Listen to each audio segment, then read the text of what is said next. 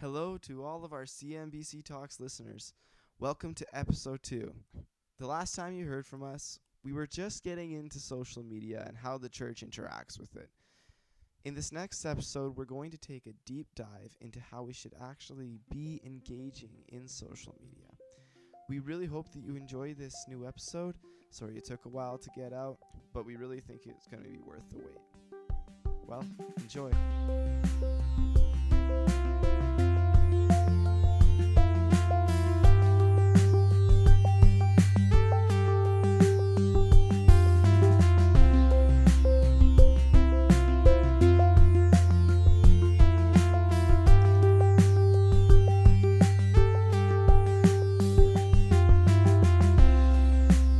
Welcome back. And so far, we've been talking about how the church should be and has been engaging in social media.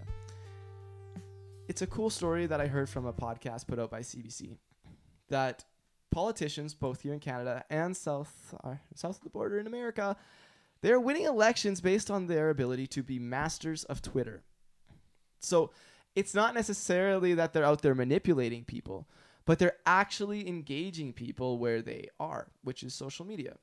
I think that there's a lesson to be learned there by the church that this is a tool that can be used to spread a message to a degree. You're making a strong case that Brett's title be changed to pastor of the Twitter. Yeah, if it's the Twitter, that's okay. Or as a friend of mine likes to say, uh, if I could be the pastor of postagramming on the old Twitter book, Oh my that, goodness. I would like that better. You guys just sound old right now. Like Amy's. Colby, have you ever acting sent a postgram? Po- I don't post. Is it an Instagram? a, no, no, like not instant A- a- gram. Uh, Isn't a a post. postgram a thing like that I they don't did think. back I don't the know what? I'm talking about. Isn't I that think where a like the weird dude in postcard. the hat would show up and sing a song at your door or When- something? A gram gram post postgram. When we Gram, got Wow. gram, gram, I that's a- think- Gram gram gram post is a brand of cereal. Oh yeah, you're right. okay, when we got married, There's a lot of misinformation just got spewed. when we got married, Kate and I got this thing in the mail, and I did not know that there was a thing called a MoneyGram. I have a new appreciation for mail because the things coming are actually giving me money What? rather than requesting to take my money. What's a MoneyGram? Like I don't even know how to explain it. It was like this. a gold nugget. I No. believe you were scammed. No, we cashed it and we had a hundred dollars in the bank. Oh, nice. nice. So, it was brilliant. uh, let's talk about this manipulation thing for a second.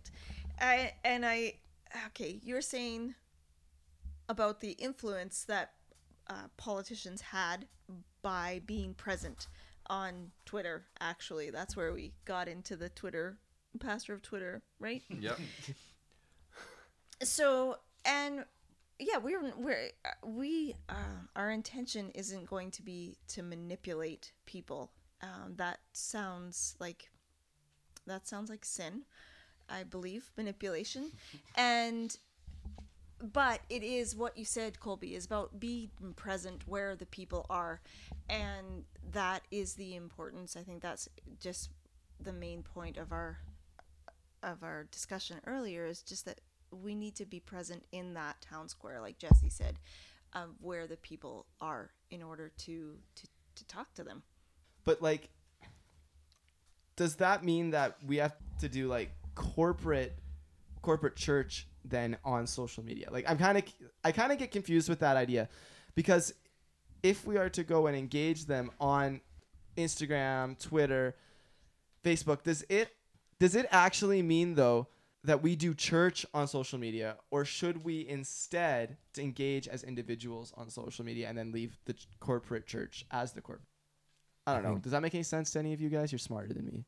Kind of. We're moving into a definition of what the church is, and let's not go there. Uh, perhaps next time we can do a podcast on what is the church or whatever. But That sounds like a big podcast. Well, it's a good one though. It's a good good question to ask. But I think the um, with regards to churches, um, local expressions of the body of Christ having a presence on social media is um, is an interesting thing to think about them progressing. So to say like, oh, now that they have a Facebook page or now that they have a podcast, it's like now we're a better representation of Christ.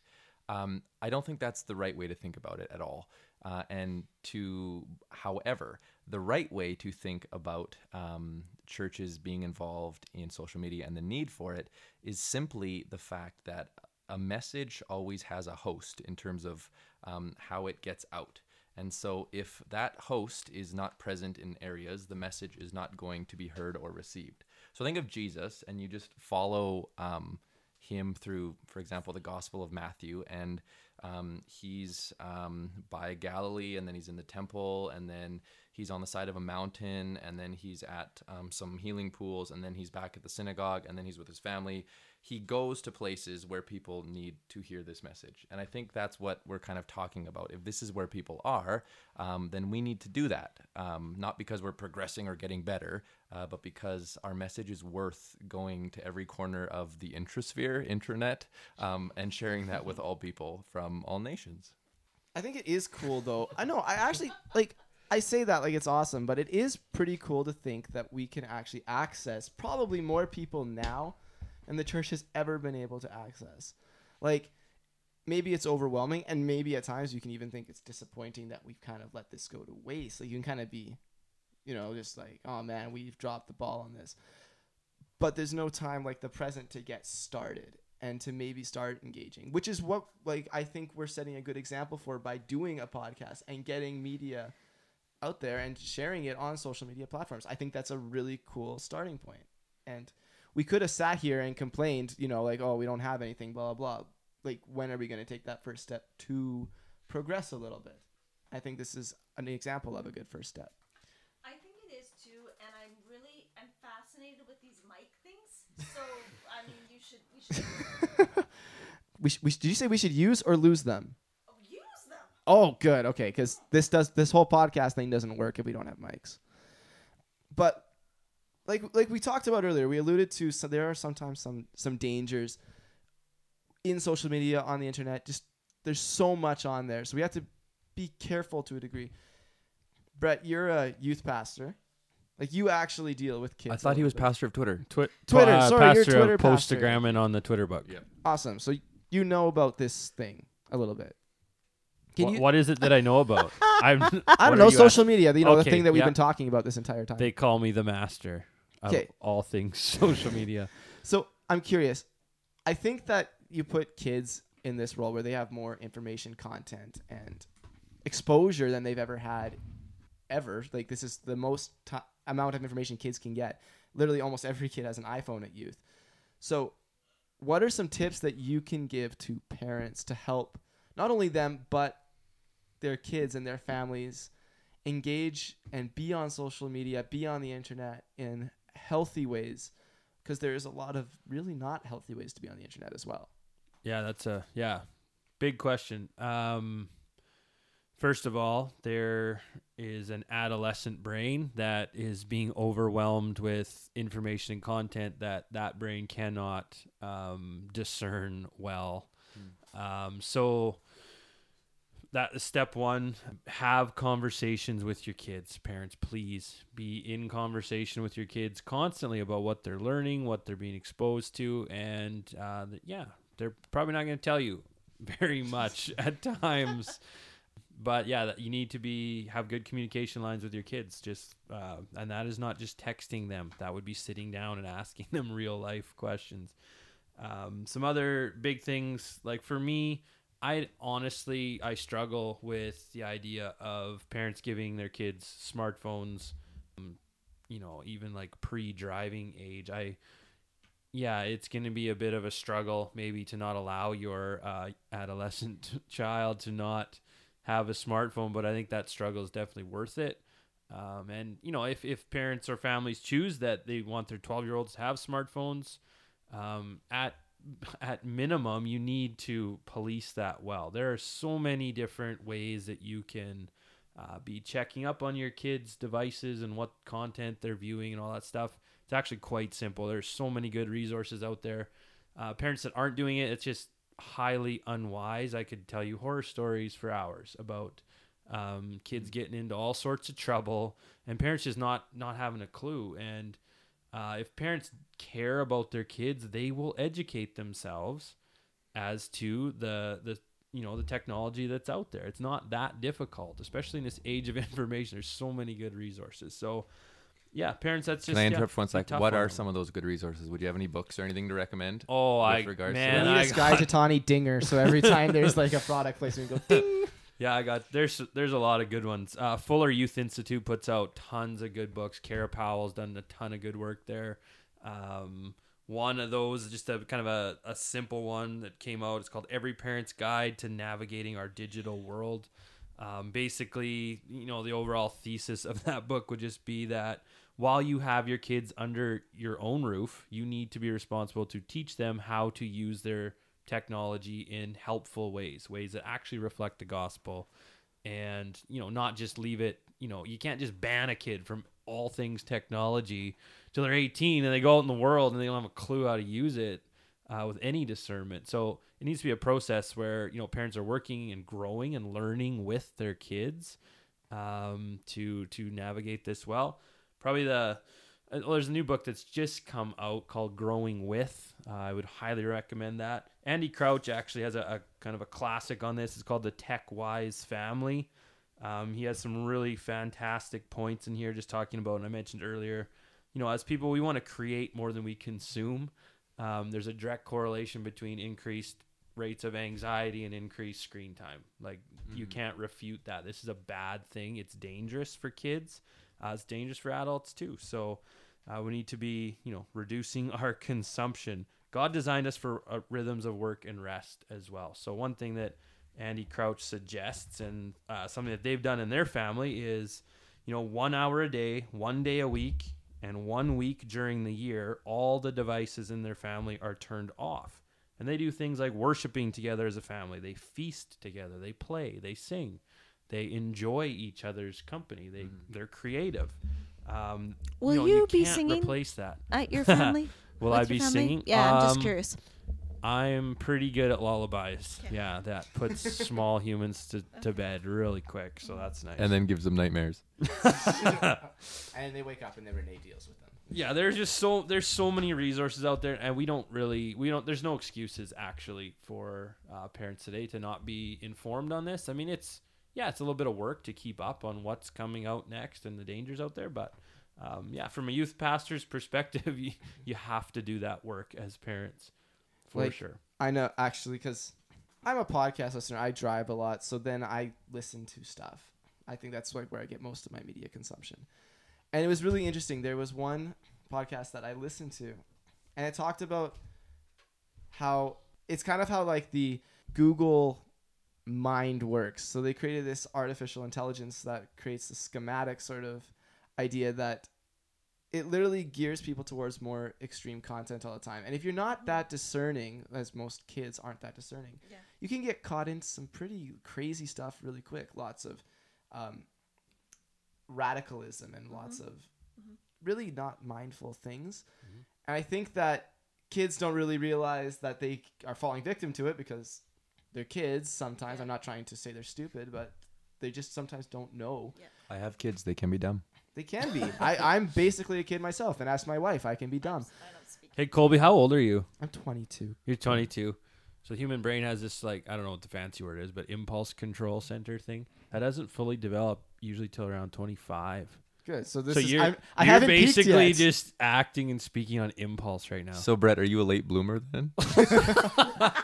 I was gonna put in a disclaimer. My impulse control is weak. That's It's unfortunate for underdeveloped me. at best. But I, I think that But it's, it's, relevant though for for a It is. teenager. Exactly. They are acting on impulse. They're acting on their feelings. They can't discern.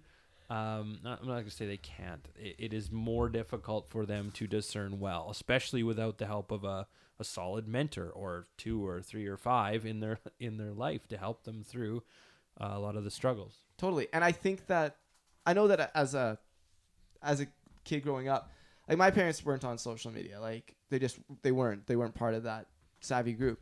And so I had times had to navigate. Patrick. Oh yeah, hi dad, hi mom. You guys were good. Just the social media stuff was you guys didn't know too much. It's okay. But I think that it's I think that it was cool f- at points for me to look back and say, "Oh, I really was naive. I actually didn't know very much as a kid going on to social media." And so it was it's something that looking back if I could tell my younger self, just don't believe everything you read on social media and at the same time probably don't use it so much. Yeah. So yeah. Cuz I can't imagine if I do 4 hours a day now what I did back in the good old days. Were they really Were the they really good old days? Were they good, Colby? They were okay. Oh, the okay old days. I had No one good ever friends. says that though. Yeah. The okay. I want. Remember the okay old days? The water was tepid at the best. it wasn't warm, it wasn't cold, but it was tepid. uh, tepid. Explain that to me like I'm six. Kind of Define hot. tepid. Kind of hot. Oh, lukewarm or something. Sure. So like, okay, but I, would- I do want to talk about one more thing to do with social media, especially how it engages with um with Christians, and this is maybe where it gets to be a little bit more into the into the theoretical side because I actually did. I finished my bachelor's degree a year ago, and as a capstone project, I did about a full semester of research on how church discludes people on social media. So oftentimes when we post, I've discovered it's not so much about who we are including, but think about who we disclude with everything that we post. And I discovered that there is this thing called the good and the bad Christian, and we create this image of good and bad Christian. To what degree do you think, or what people groups do we need to be very careful and very sensitive towards discluding from our gospel message when we're engaging online? Sinners. Yes, but we are all sinners, Jesse. That is a very broad. Exactly. So if we exclude sinners uh, by the way we post, then we exclude uh, essentially all humanity from being able to have access to the good news of Jesus Christ and the grace that He offers. I'm just caught up Now on what are whether you gonna say? disclude whether dis disclude is a word. Isn't I it? know- you know is what it I mean. exclude? Ex- Oh, I think to it be- exclude. Yeah, it's ex- it's okay. there's there's my Colby. English major coming. No, I Minor. like was that. an English minor, sociology major. Yeah. Yeah. Major on the sociology. But yeah, I think that we need to be super mindful and careful about what we are posting and who we are excluding from our conversations, especially when we're online. Yeah. Yeah, I think Jesse hits the nail on the head. All yeah, you can't exclude any people group. And you know, if you if you're putting content out there where it's directly aimed at a certain people group in a negative way, um, uh, that's not helpful. Especially if it's you know, there's a time and a place to call someone out, but that's within a real human relationship. And most of the calling out that happens in scriptures within the church you know christians to other christians who are professing believers in christ they're you know we need to hold each other accountable. But if you're calling out non-christians on issues on social media that is exclusive. That is uh yeah that's just not that's not the heart of, of what we're supposed to be doing when it comes to accountability. Yeah, like I act, I couldn't agree with you more on that. I, I, I don't know, but like sometimes don't you feel like we need to at certain points like where do we put our stake in the ground sort of like do you know what I mean? I feel like Nice, sometimes yeah. I feel like sometimes we need to like make it known what we believe because you know you can tiptoe around issues to a degree, but at the same time, you know, you, like when do you call sin out for being sin? Is it ever appropriate to do it on social media, or is that just really not the place for it? Hmm. Hmm. Deep questions with Colby. Sing a song. Just so Well- you all know, they're all grimacing right now, just trying to be careful about what they say here. I'm looking up something. Give me. I missed the question. Sorry. Yeah, I don't. Mm, that's a, that's a good question, Colby. That's a bit of a a bit of a thinker. I, you know, it would depend on the issue, perhaps. Um, you know, if we're if there's a, um, I don't know, debate on whether or not Jesus Christ actually lived or not as a historical figure, I would put my stake in the ground and say anyone worth his salt as a historian would say that Jesus Christ was a real historical figure for certain. There's more evidence of that being true than most or any other human of his era uh, were to be alive. So, you know, on issues like that, gospel issues, um, I think that we can we can put our stake in the ground. It just you know when we're talking about secondary or tertiary or fourth Woo! or fourthary, Yeah. fifth That's a word. Those that is too. octagonary. Yeah. Uh, that sounded weird. Yeah. Uh, octagon issues. When it's when it's lesser um, issues or secondary doctrines, I think yeah, we just need to tread a little bit lightly. And when in doubt, Jesse mentioned a, a young fellow's name, Mark Whitelaw. He, you know, anyone that follows him on social media, you know, you, you read his stuff and you leave feeling hopeful. You're, you know, you're kind of excited. It's like, yeah, I can be a Christian. I can love my neighbors and I can give the world a hopeful message. I don't need to Yeah. be, you know, just, uh, pit, I don't need to pit myself against other people groups just for the sake of doing it. I wonder too about what kind of uh, what the intention is in putting a stake in the ground. If if you're using that terminology, what uh, are we trying to win an argument?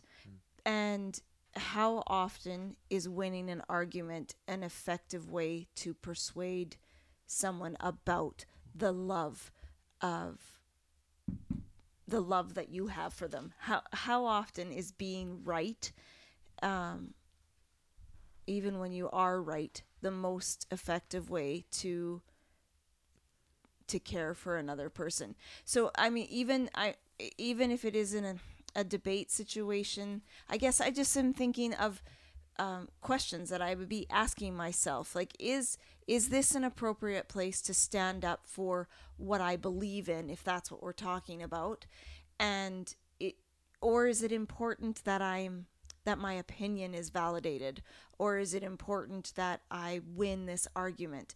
And I don't think winning or being validated are necessarily um,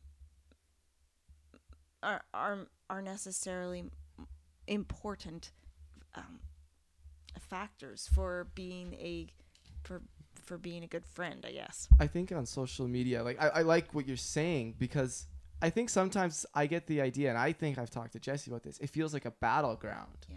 right? And I'm like, how often, how often are we called to battle as mm-hmm. Christians? Mm-hmm. And you know, take a stand, get on the hill. Like, what are you like? When are you going to stand up? And sometimes I think it would be cool to see a Christian like just not engage in certain situations and say like, you have your opinions and I will hold mine, but like let's respect each other by just agreeing to disagree sometimes. And what argue? Uh, like I'm just, if we could just, um, what argument would you have out loud in the line at the concession at your local arena? You know, would is this something you would speak out loud to someone, or is it something that you just feel empowered because you are behind that screen and you you feel like you're typing impersonally? I guess um, if you were speaking face to face with another human being, would you speak so so bravely? And maybe that maybe you should. Maybe that's the the issue, or maybe you shouldn't. Yeah, I think every uh, keyboard warrior's confidence goes up sevenfold when they are That's Yeah. a fact. when they're being Yeah. true to their their name, keyboard warrior. Yeah. I think we take uh, Paul's um, command to not be ashamed of the gospel as a license to be jerks.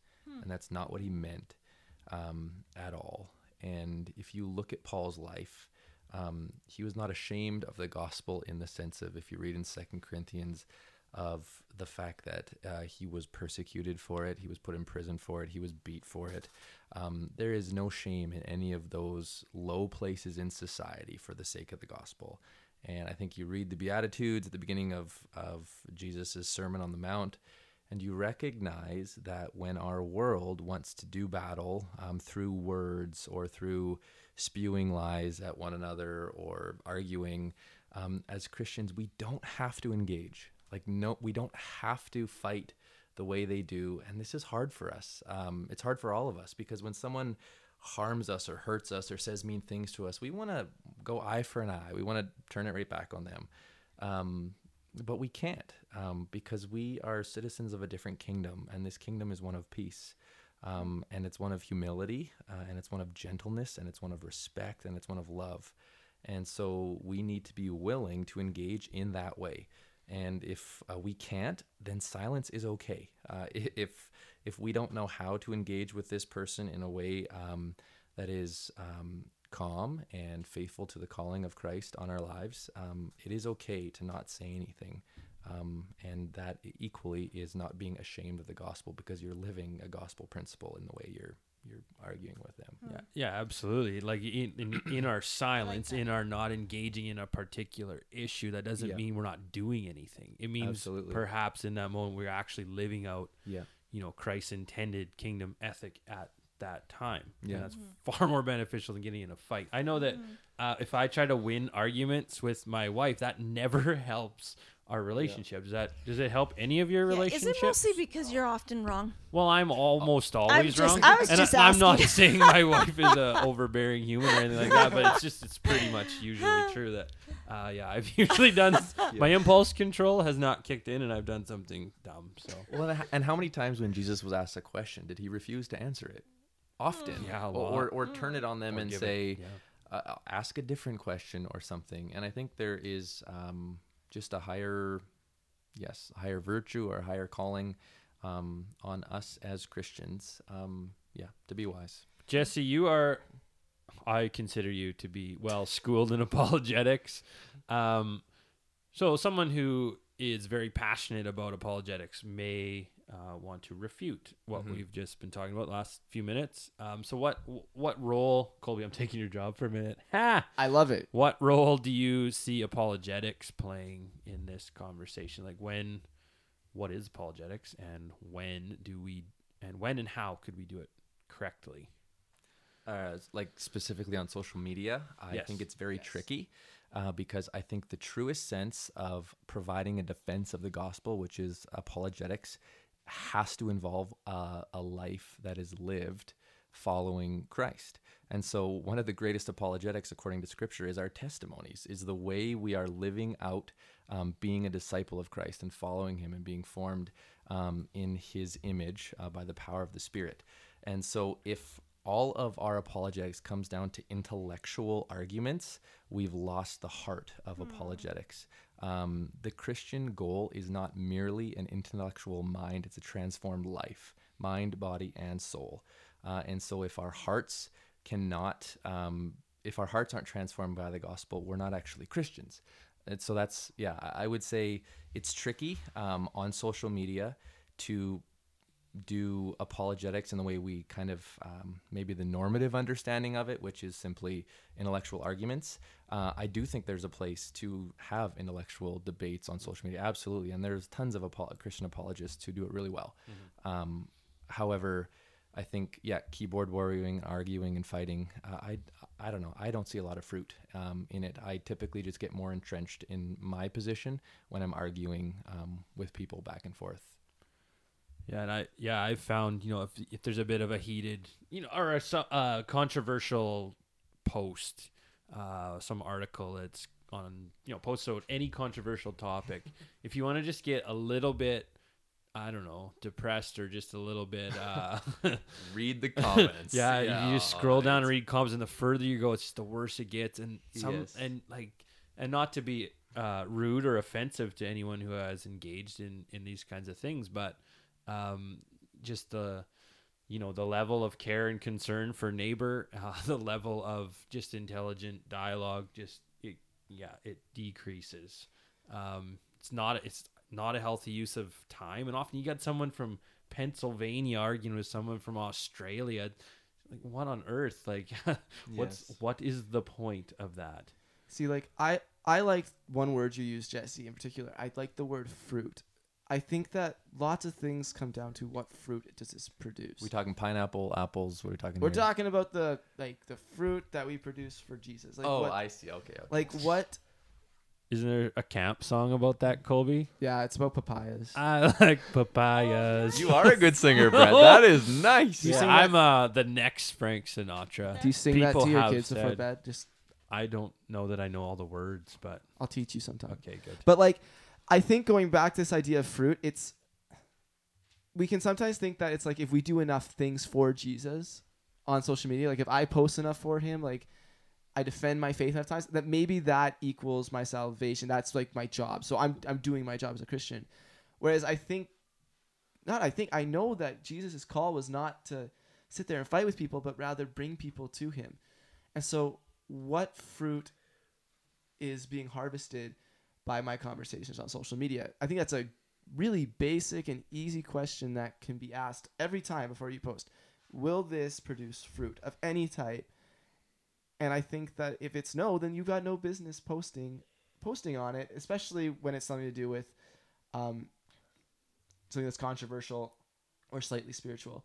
Because I mean, I can just come out and say it. The Oilers aren't very good, and I sometimes enjoy watching people talk about the Oilers and how they're not very good because it brings me some satisfaction. Bite your tongue. You're just wearing a Boston Bruins. You're a bandwagon. They are going to win the Stanley Cup. Oh, buddy. Okay, just a quick interjection to add some fun to this kind Where of. did you get that Boston? Okay, wait, let me see one shirt more and thing. Win? Okay, oh, sorry, we'll let Jesse finish, and then I'll tell my story about my Boston Bruins. Yeah, you're uh, just what you're saying uh, reminded me of one thing that I um, was challenged with recently, and oftentimes we think about uh, the way we dialogue and have to defend God and Christ, and um, and we do that by by winning arguments and being strong and being superior and having better arguments, and that's not all wrong. But at the same time, are we willing? Um, to be weak for Christ and misunderstood for Christ and maybe a little bit ashamed and maybe look like a fool for Christ.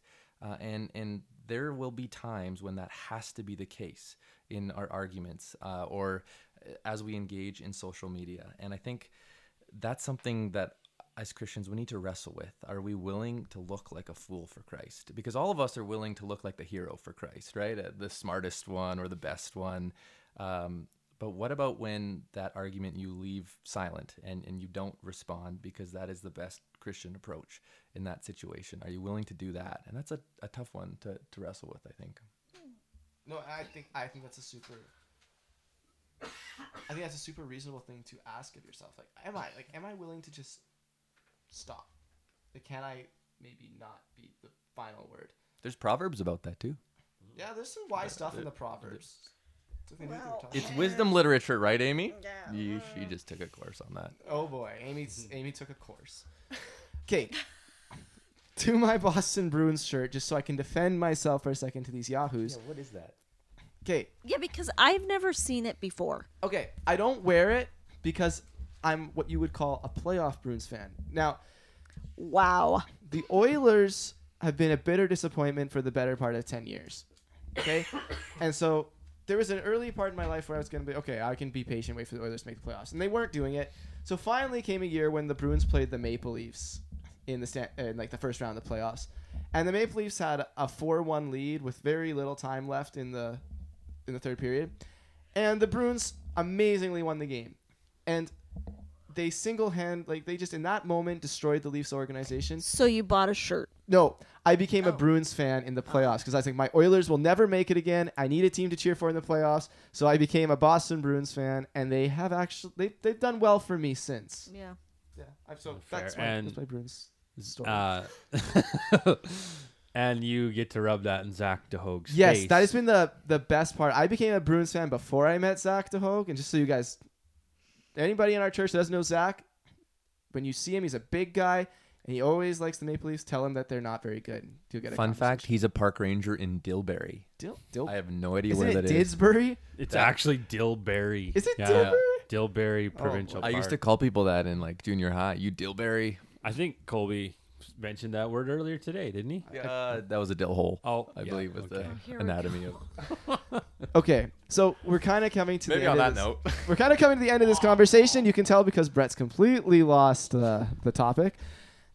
But like, I don't want to end in this doom and gloom. You know, everything's so negative about social media because I, I do think that there is reason to be wise, as Jesse would say, when we engage on a social media platform, and there's a lot to consider. But what are your what are your hopes? Like, what are your hmm. hopes and visions for what social media can be as a tool for the church to use? And like, what do you honestly see social media being in the next few years? Like, what's your what would it ideally be? if your social media presents that you are a hope-filled, reasonable person, you're winning. Hmm. Uh, what about also if it's a place to invite connection? I don't think that real connection happens really often on social media, but I think that people are do gather in groups, and that can be a, a positive thing, and it, it it certainly invites or creates opportunity for further connection, um, which I believe generally happens in in person. But I think it can be uh, just an invitation into community. Yeah, I think um, going off what Amy said, I, and something we are starting to do at Century Meadows is, you know, just you know, giving people a really brief recap of Sunday's sermon. Here's what you can, um, you know, be preparing for for next week, and you know, a couple simple ideas of how we can be engaging in worship throughout our week. So social media is fantastic for for things like that.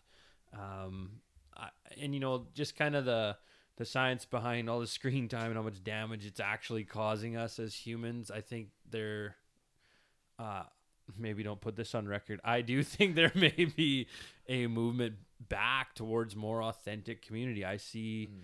I do see young people uh, moving that direction, and that's you know some of the evils of social media actually possibly producing a positive result here in the end. People seeking authentic relationships with one another, actually seeking what the truth or uh, sorry, what the church is meant to be. Yeah, I think that like it it would be short sighted for us to say that like this is all negative, it's all bad. I think that's kind of what the message has been so far from from the Christian community, like in our area.